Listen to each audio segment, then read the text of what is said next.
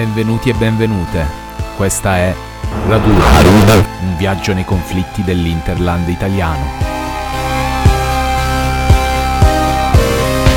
il territorio trattati ordinariamente provinciali poi dopo comunità molto particolari, diciamo comunità molto solo che però sono tutte zone industriali che non producono nulla una nulla di vantaggio non producono dai quindi non producono ora secolo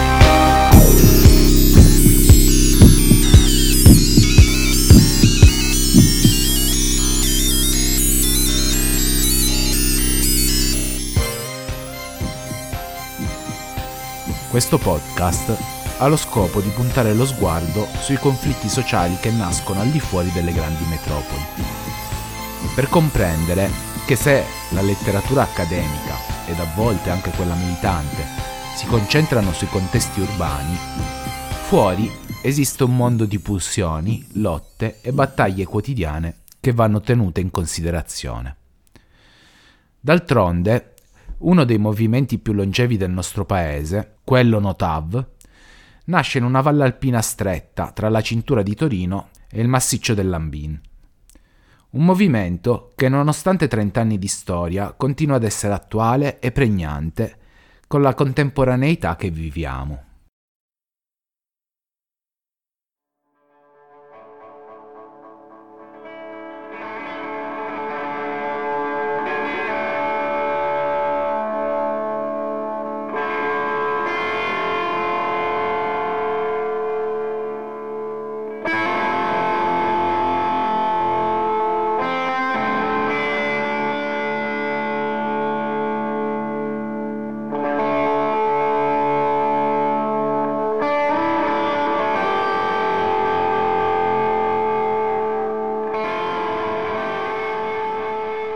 La Val di Susa è sempre stata un luogo di passaggio e di commerci.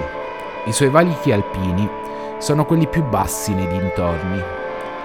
Ma è sempre stata anche una valle di battaglie, conflitti ed eresie. La battaglia della Sietta, i movimenti valdesi e ugonotti, la resistenza partigiana. I luoghi di passaggio vivono la contaminazione, vivono l'incontro con l'altro in forma dialettica l'apertura e la chiusura, apprendono e insegnano. Sicuramente questo bagaglio di storia, memorie ed esperienze è stato fondamentale per il movimento Notav, ma allo stesso tempo la sua riscoperta collettiva, condivisa, è stato un esito della mobilitazione sociale che da decenni sta coinvolgendo la valle. Il TAV, di fatto, è una negazione anche della possibilità di incontro. Infatti, da valle di passaggio, la Val di Susa diventerebbe progressivamente un paesaggio del transito. L'alta velocità, lo sappiamo bene, porta con sé l'impoverimento di un territorio, non solo dal punto di vista sociale ed ambientale, ma anche dal punto di vista dei servizi e delle relazioni.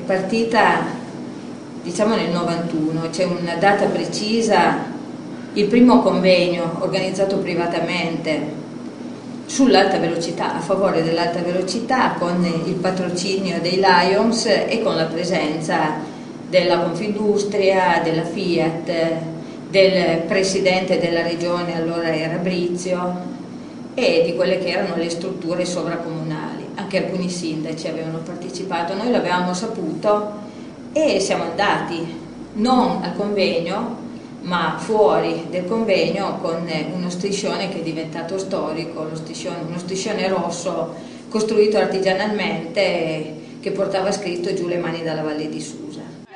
La ferrovia locale, quella che serve ai pendolari. Vogliamo... Parallelamente al progetto dell'alta velocità noi immediatamente ci rendemmo conto che esisteva un altro progetto, cioè quello dello smantellamento della ferrovia per tutti. Del resto il piano NECE lo diceva apertamente questo, prevedendo il ridimensionamento di 11.000 km di ferrovia pubblica, utile a tutti, contro il potenziamento dei 5.000 km a, a, a, utile, diciamo, funzionale all'alta velocità. Allora, tutto questo creò consapevolezza e fu alla base dell'inizio della nostra lotta contro l'alta velocità, a partire del 91. Riuscimmo già allora ad aggregare anche la comunità montana Passavalle, i comuni e via dicendo. E meno, meno facile era coinvolgere le persone per un semplice fatto che non pensavano più di poter vincere. Nonostante la vittoria sul, sulla questione dell'elettrodotto, e beh, dicevano forse questa battaglia è troppo grande per noi, non ce la faremo.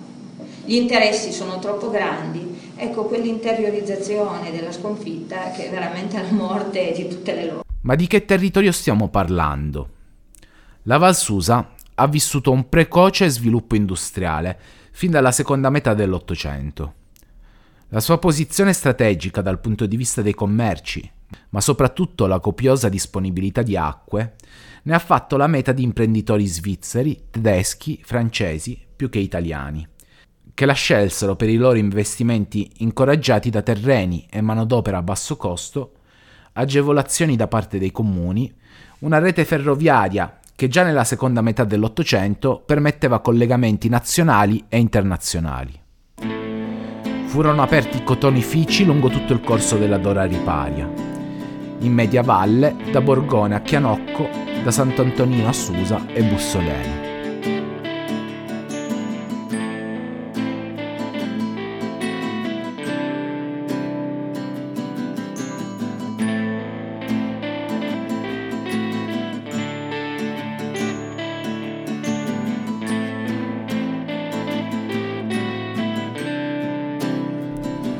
Tutta la prima metà del Novecento sono molte le industrie che si insediano su questo territorio. Dalla società anonima Bauchiero di Condove, nata nel 1905, fabbrica di macchinari per i calzifici, ma con anche un settore che costruisce carrozze ferroviarie e nei periodi bellici anche affusti di cannone, aziende di coloranti, dinamite, apparecchi radio e lampadine. In alta valle intanto l'industrializzazione di carattere estrattivo, tra bacini idrici e cave.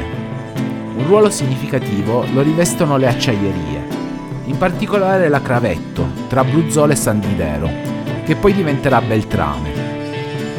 Non è un caso che due dei tre cantieri del TAV fino ad oggi installati insistano proprio su due aree fortemente inquinate dagli scarti estrattivi ed industriali come a Salvertran, dove dovrebbe sorgere la fabbrica dei conici del tunnel di base su un terreno coperto da smarino contaminato dall'amianto, e a San Didero, su un sito vicino appunto alla ex Beltrame. Forte inquinamento della Val di Susa risale invece al 2004, quando quello che allora era direttore, mi sembra, dell'ARPA, si chiamava Coccolo, il quale mandò un documento, una circolare a una serie di comuni, San Didero, Buzzolo, Villar Focchiardo, informando che da un controllo fatto risultava che i terreni di questi comuni e di altri comuni della Val di erano fortemente inquinati da, quello, da quelli che venivano, vengono tuttora chiamati microinquinanti organici eh, che si tratta essenzialmente di, di diossine o sostanze diossine simili oppure di policlorobifenili, i quali arrivavano a essere molte decine di volte il limite di legge, mi sembra 57 il punto massimo e così via, 57 volte più alto di quello che avrebbero dovuto essere. Acciaierie di questo tipo sono più inquinanti e rappresentano diciamo, problemi più difficili da gestire per un territorio di quello che siano le acciaierie che usano minerali, ferro, insomma, come materiale di partenza. Ma proprio per questo l'Enea e il Ministero dell'Industria avevano ehm, fatto uno studio di, eh, di classificazione, di trattazione statistica delle acciaierie di questo tipo in Italia e avevano pubblicato i risultati che ci permisero di fare un confronto sulla situazione che avevamo qui e la situazione dei reati posti in Italia e questo confronto ci riservò una sorpresa.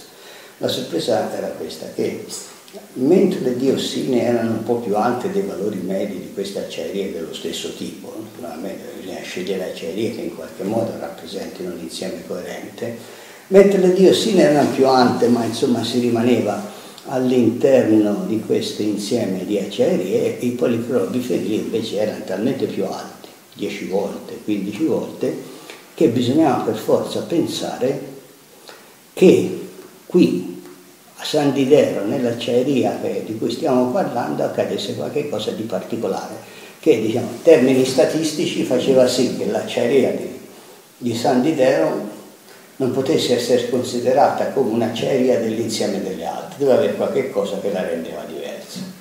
Discorso abbastanza preoccupante perché mentre le diossine si formano durante i processi di combustione e quindi un eventuale eccesso si poteva attribuire a un cattivo funzionamento del sistema dei forni, del sistema dei filtri e così via, i policlorobifenili non si formano, o ci sono o non ci sono. E quindi il fatto che ci fossero questa quantità di policlorobifenili poteva avere solo due spiegazioni, una più indecorosa dell'altra, insomma. O usavano del rottame così sporco, così pieno di condensatori che il, i policlorobifenili sono stati prodotti per anni, fino agli anni 80, li faceva la Monsanto e venivano usati perché avevano proprietà meccaniche particolari, eh, nei trasformatori, nei condensatori. Quindi o si usava del rottame che conteneva materiali di questo genere, troppo, oppure c'era qualcuno che usava il forno dell'acciaieria come un modo per eliminare a poco prezzo i policlorobifenili. Oggi, dalla bassa valle fino ad alcune delle piane di montagna, ci si trova davanti a un susseguirsi di capannoni, fabbriche, supermercati che riempiono quasi ogni spazio in un continuum di urbanizzazione. Una valle dunque che ha vissuto una lunga proletarizzazione, accompagnata da una selvaggia infrastrutturazione e devastazione. Ma già nel 1973 nasceva una consapevolezza differente nel rapporto con il territorio. E la preoccupazione dei cittadini di Borgone, Bruzzolo, San Nidero, Villar Focchiardo e San Giolio nei confronti della Beltrame cresceva con la formazione dei primi comitati spontanei che chiedono di prendere provvedimenti per i fumi che impestano l'aria della bassa valle. Una industrializzazione lunga quanto effimera. Infatti, negli ultimi decenni, questo territorio ha vissuto un progressivo abbandono da parte di aziende e industrie. Prima nei confronti del polo attrattivo della città di Torino, ma soprattutto più in generale all'interno della crisi generale dell'industria del nord-est, travolta da delocalizzazioni e dal farsi avanti delle economie di distretto più dinamiche del nord-est e del centro-nord. È in questo chiaroscuro che nasce il movimento Notav, elemento che contribuisce a generare una divergenza di destini con altre valli alpine del nostro paese che hanno subito lo stesso trattamento. Insomma, altro che quattro montanari ignoranti. La controparte cerca di disegnare un quadro senza storia, ma il Notav è figlio di processi sociali determinati.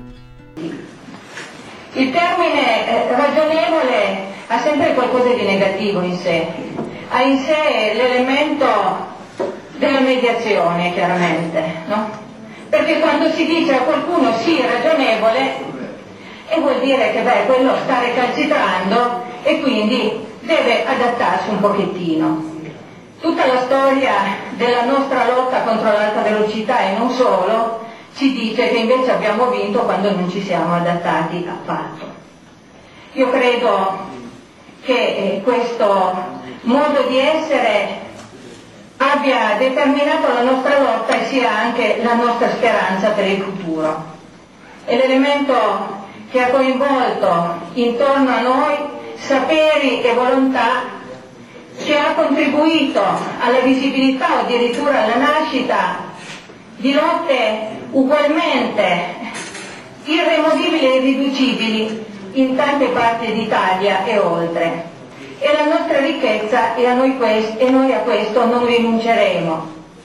Eh, crediamo che potremo farcela soltanto se non saremo ragionevoli in questo senso. Diciamo che questo è anche uno degli ultimi incontri del grande cortile e direi che il grande cortile è andato avanti, questi incontri in preparazione della manifestazione del 6 dicembre, ma anche per far sapere che in questa valle si progetta anche il futuro, ci sono delle idee, no? Noi non vogliamo il fare, ma fare altro sappiamo che cosa voglia significare e sappiamo che cosa vorremmo fare. E tutti gli incontri, quelli legati al modello di sviluppo diverso, quelli legati ad un modello di società diversa, hanno avuto questa costante, e cioè la non ragionevolezza, la ricerca della ragione che è fondata sulla solidarietà, la ricerca di un nuovo modello di vita che non è quello del capitale e del mercato, la ricerca di un nuovo rapporto tra uomini e con la natura. Ci sono state serate anche sul tema appunto del modello di sviluppo, sul tema del modello di lavoro che vogliamo. E a questo proposito la nostra lotta contro l'alta velocità deve fare i conti con coloro che vogliono prepararci, ci stanno preparando la mina vagante della guerra tra poveri. Coloro che per poter sfruttare meglio sia il lavoro che l'ambiente vogliono fare della necessità di lavoro, eh, anche in questa valle come da altre parti del resto d'Italia, praticamente tutte le aziende sono in cassa integrazione. Proprio in questo momento e in alternativa che cosa viene proposto? Vengono proposte le grandi opere. Noi abbiamo visto questi stessi pacchetti di denaro contro la crisi, stanziati anche dall'Unione Europea per la questione per esempio di un modello di trasporto diverso, il nostro governo ha già detto che il modello di trasporto diverso è il TAV e quindi questa è la finalità con cui vogliono utilizzare il nostro denaro. Il, I fondi per il, la valorizzazione delle energie alternative rinnovabili, il sindaco di Torino ha già detto ce l'ho pronto il progetto per le energie alternative e rinnovabili, l'inceneritore del Gerbido. E quindi esattamente ancora una volta usano il tema della crisi, il bisogno di lavoro, per rendere invivibile il lavoro e la vita quotidiana di noi tutti. Questo intervento di Nicoletta risale al 2008 ed è stupefacente per la sua attualità e pregnanza. Basta pensare al PNRR. La Valsusa ci mostra come si materializza il quadro generale delle contraddizioni del capitalismo occidentale sui territori. Ma per ribadire che oggi come allora la nostra lotta è più viva e attuale che mai questo 8 dicembre ci riprenderemo ancora una volta le strade della nostra amata valle, perché tutto ciò che diciamo da anni oggi si sta avverando. L'ideologia del progresso infinito e delle devastazioni ambientali in nome del profitto ha lasciato dietro di sé solo cemento e macerie, traghettandoci nella più grande crisi che l'umanità si sia mai trovata ad affrontare. Le conseguenze di tutto questo non potranno fare altro che aumentare esponenzialmente con il tempo si pensi alle circa 900 vittime che l'inquinamento causa ogni anno nella sola Torino, alla siccità di quest'estate, alle temperature anomale di questo autunno, al rapido scioglimento dei ghiacciai e alla perdita di biodiversità nei nostri territori.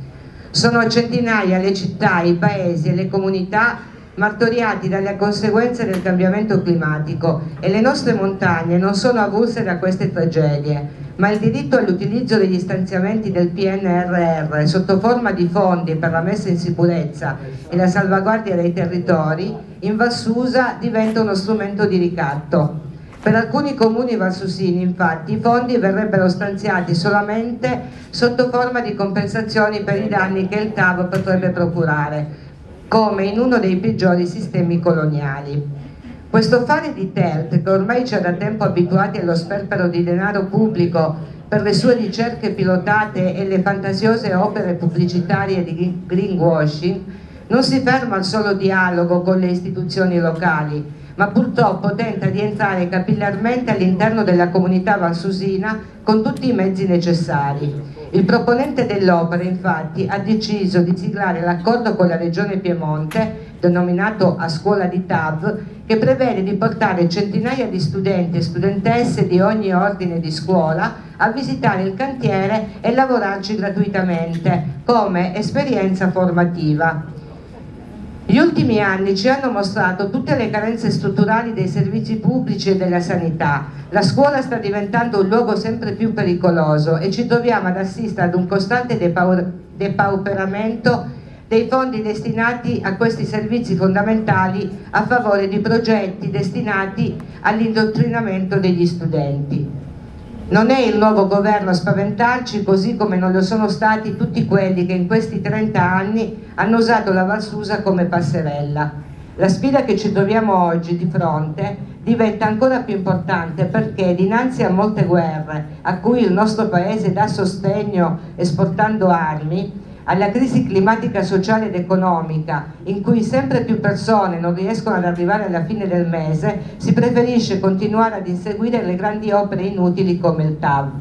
Ogni giorno aumentano ingiustizie e disuguaglianze e parallelamente assistiamo all'uso di politiche sempre di più impegnati a ledere la libertà di espressione e del dissenso. Chi tenta di ribellarsi subisce l'oppressione sistematica di uno Stato che si definisce democratico ma che in realtà non ha mai accettato alcun tipo di critica o contraddittorio ribaltando ogni vertenza sociale sul piano di ordine pubblico, delegando dunque la gestione alla violenza delle forze dell'ordine e ai, giudizi, ai giudizi dei tribunali.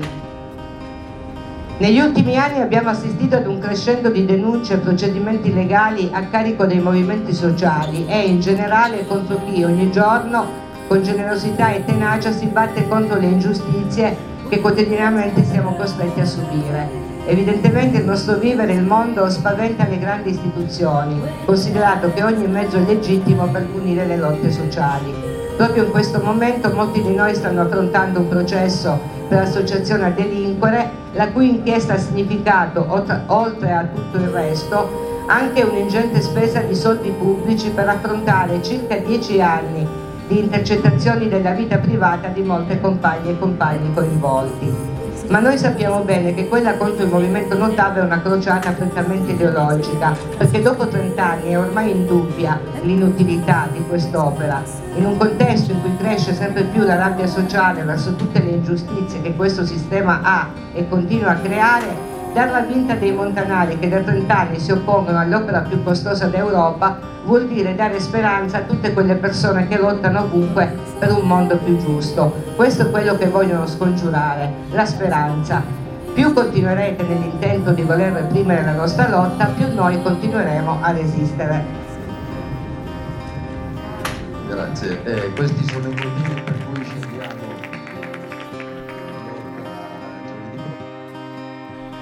Questa valle diventa una delle miriadi di zone di sacrificio che costellano il modello di sviluppo sociale che ci è imposto.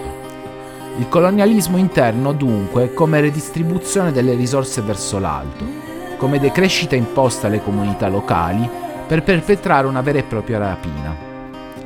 Questo fenomeno può essere a bassa intensità, fermarsi alla corruzione delle spoglie, ma quando incontra un movimento popolare radicato come il Notav, assume anche in ambito giuridico e di ordine pubblico l'aspetto di un tribunale coloniale, con il suo portato di diritto penale del nemico e filo spinato, in cui gli oppositori vengono disegnati come barbari, montanari e violenti.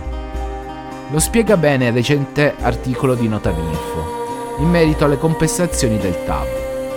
Una delle basi di partenza del processo è soffocare economicamente il territorio coinvolto dalle operazioni, cercando di renderlo dipendente ed attratto dalle operazioni progettate dai colonizzatori.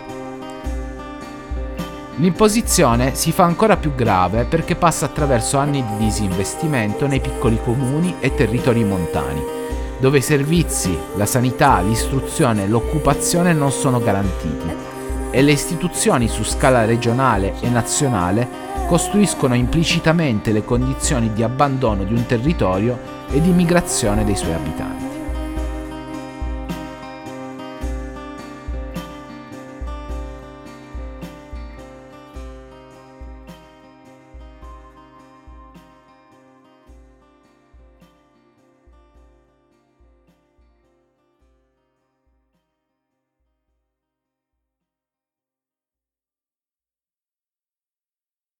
L'attualità del movimento Notav sta nella sua capacità di essere allo stesso tempo locale e generale, di interpretare la propria vicenda in maniera organica con quanto succede a livello più ampio, a volte anche globale.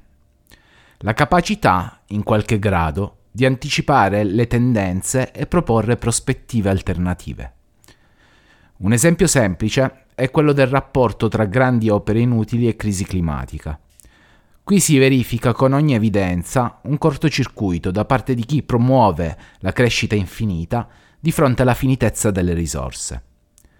Questa considerazione, per quanto riguarda il movimento Notav, non rimane nel campo delle idee, ma diviene ipotesi, pratica e assunzione di responsabilità collettiva. Le conseguenze dei cambiamenti climatici sulla flora e sulla vegetazione possono essere simili a quelle sugli animali. Qui abbiamo delle specie adattate a certi regimi, soprattutto idrici, e adesso si trovano a far fronte con, eh, con una mancanza, non solo di quest'anno, ma è un trend che si porta avanti da, da più e più tempo. Purtroppo le piante non si possono spostare, quindi sono in sofferenza e rischiano di andare in uno stress elevato estremo fino alla morte. Un'altra conseguenza è lo spostamento delle fasce altitudinali verso l'alto. Eh, le piante disseminano, eh, i semi si spostano sempre più in alto a cercare in qualche modo le condizioni a loro ideali. Le fasce più alte le fasce della vegetazione sommitale si restringono e quindi si va a perdere biodiversità e questo è un grosso danno. Dato che la vegetazione è ormai in stato di deperimento, ci sono facilitate le invasioni di specie alloctone, specie aliene, quelle che arrivano da altri continenti, importate, sfuggite a coltivazioni eh, possono creare numerosi problemi perché vanno a soppiantare appunto la, la nostra vegetazione. Un esempio di questo è l'ailanto, una, una, specie arborea che riempie tutti gli spazi, è fortissimo, è vigorosissimo e non patisce la siccità come molte altre specie, quindi si rischia di avere distese di ailanto quando invece prima c'era un bosco eh, ricco di biodiversità.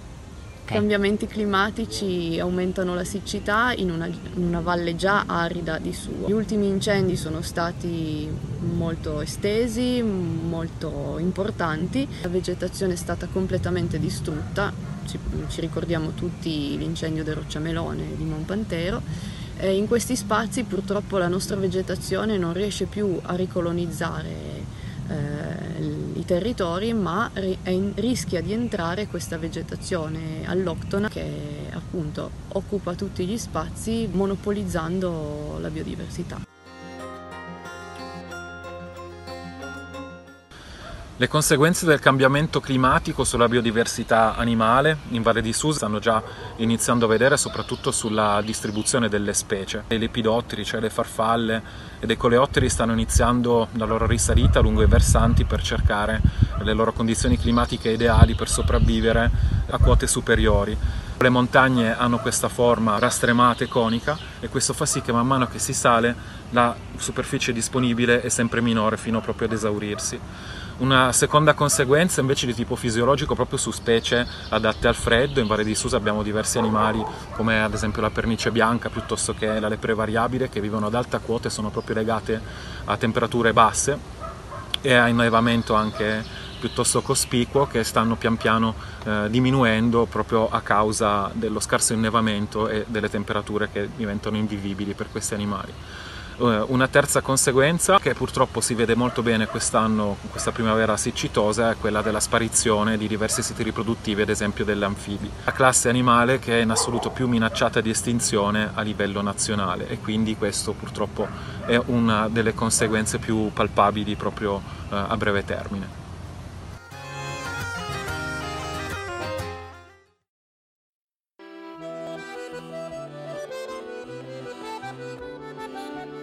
Il cambiamento climatico impatta eh, in modo sempre più importante eh, sull'agroecosistema, eh, ecosistema che riguarda l'agricoltura e che ci consente di ottenere ciò che mangiamo. Il cambiamento climatico sta impattando in maniera eh, veramente importante perché eh, dai dati satellitari eh, Copernicus 3, che sono, è la rete satellitare che monitora la, la, temperatura superficiale della Terra, si è visto che eh, la Valle di Susa è un hotspot, cioè si sta scaldando molto di più che le altre zone della, della regione Piemonte. In Valle di Susa infatti ci sono alcuni settori agricoli che sono molto in crisi, uno di questi è la viticoltura.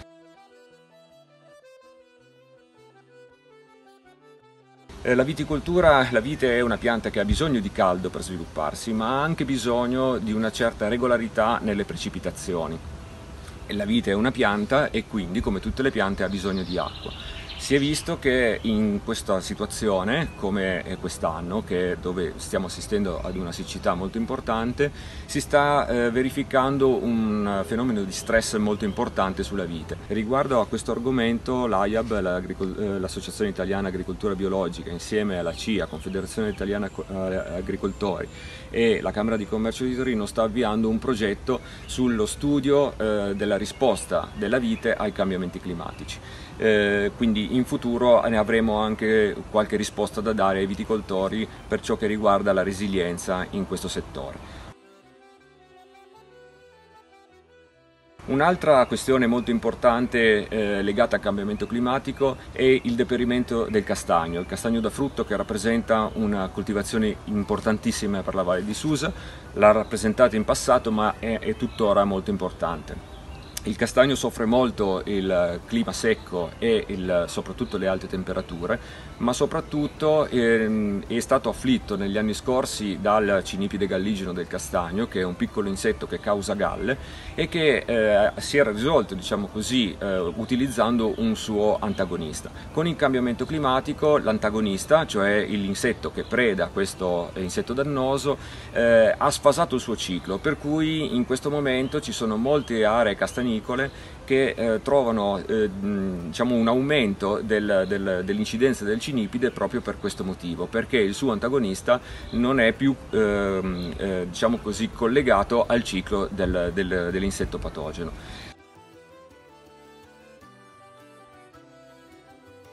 Un, un, altro aspetto che secondo me va eh, preso in considerazione è l'acqua per l'irrigazione. Allora, fermo restando che il settore agricolo è un settore importantissimo, un settore primario per la produzione di cibo, eh, va detto che non deve assolutamente avere la precedenza sugli ecosistemi.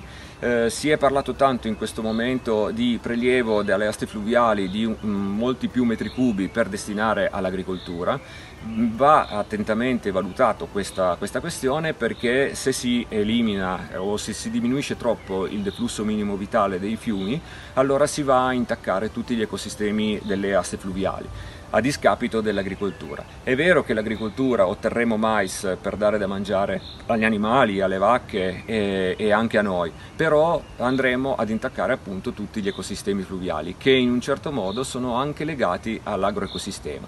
Quindi attenzione perché ogni piccolo movimento sugli ecosistemi può causare un effetto farfalla e un effetto domino sugli altri.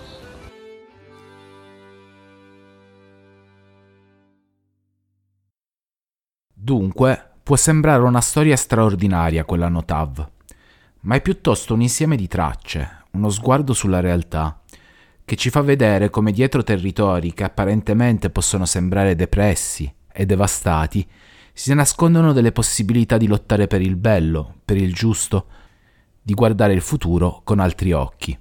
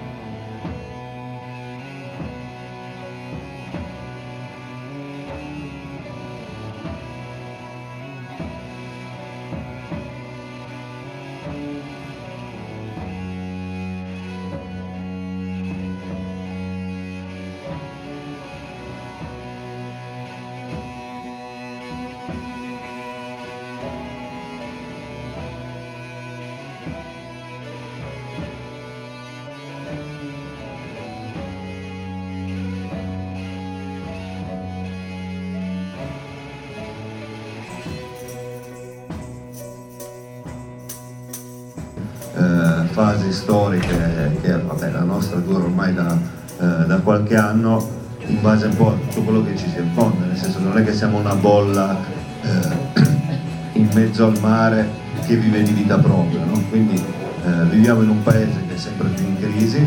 Eh, lo stesso progetto Torino-Lione è obiettivamente in crisi da anni, nel senso che eh, tolta qualche spinta attorno all'anno 2010-2011, eh, da lì in avanti è un progetto che va avanti con un lumicino acceso e poco di più.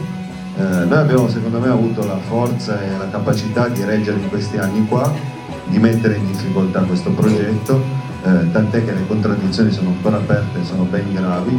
Eh, abbiamo due cantieri che non sono dei cantieri ma sono delle operazioni speciali e poco di più, dentro i quali non passerà mai nessun treno, non sono funzionali alla costruzione di nessun pezzo di questa nuova linea, nel senso che né a Piemonte né a San Didero né c'è una stazione né c'è un chilometro di TAV, non è una porzione di treno, sono opere propedeutiche a. Quindi siamo alle fasi preliminari di questo cantiere. Idem in Francia dove ci sono degli scavi geognostici e delle porzioni di linea che sono ancora sulla tratta nazionale francese poco di più. Quindi secondo me un grande risultato ce l'abbiamo avuto, nel senso che se non avessimo fatto questo percorso quest'ora probabilmente ci sarebbero stati dei cantieri abbandonati o comunque a rilento negli anni con uno spreco di denaro pubblico enorme e una devastazione del nostro territorio. Detto questo, eh, secondo me bisogna trovare la forza per andare avanti, per andare avanti e lottare, perché l'unica strada è quella lì.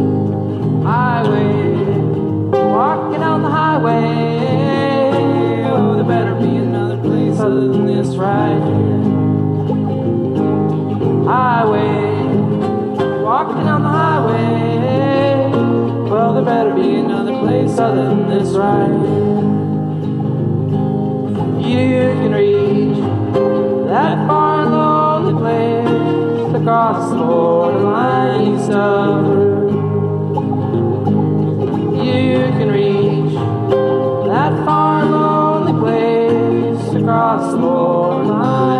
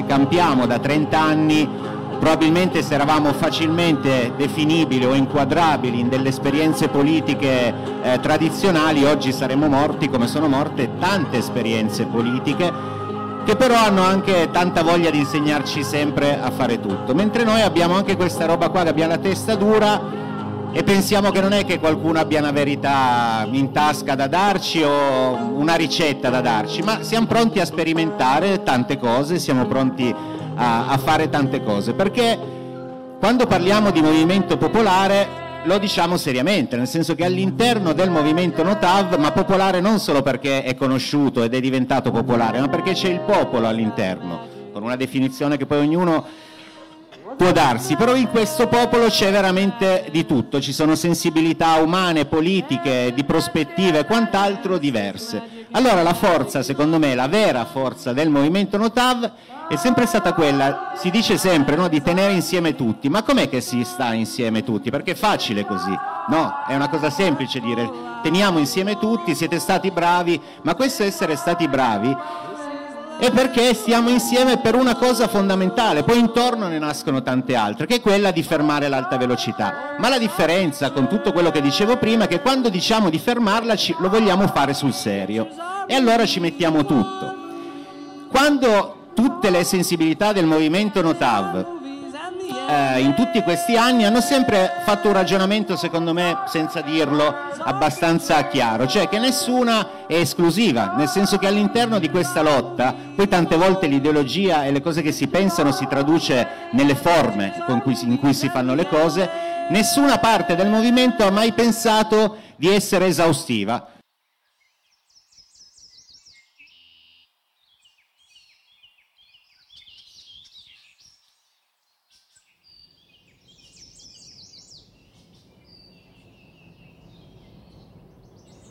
Siamo giunti alla fine di questo viaggio per ora.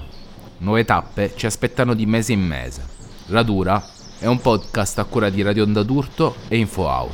Per domande, suggerimenti, riflessioni, proposte di argomenti, potete scrivere alla pagina Instagram di Radura, alla mail radura.info-gmail.com oppure sulle pagine social di Radio Onda d'Urto ed InfoOut.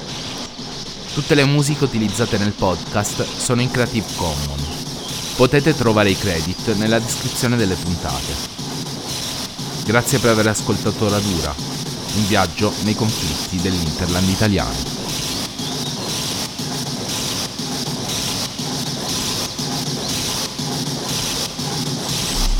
Yeah.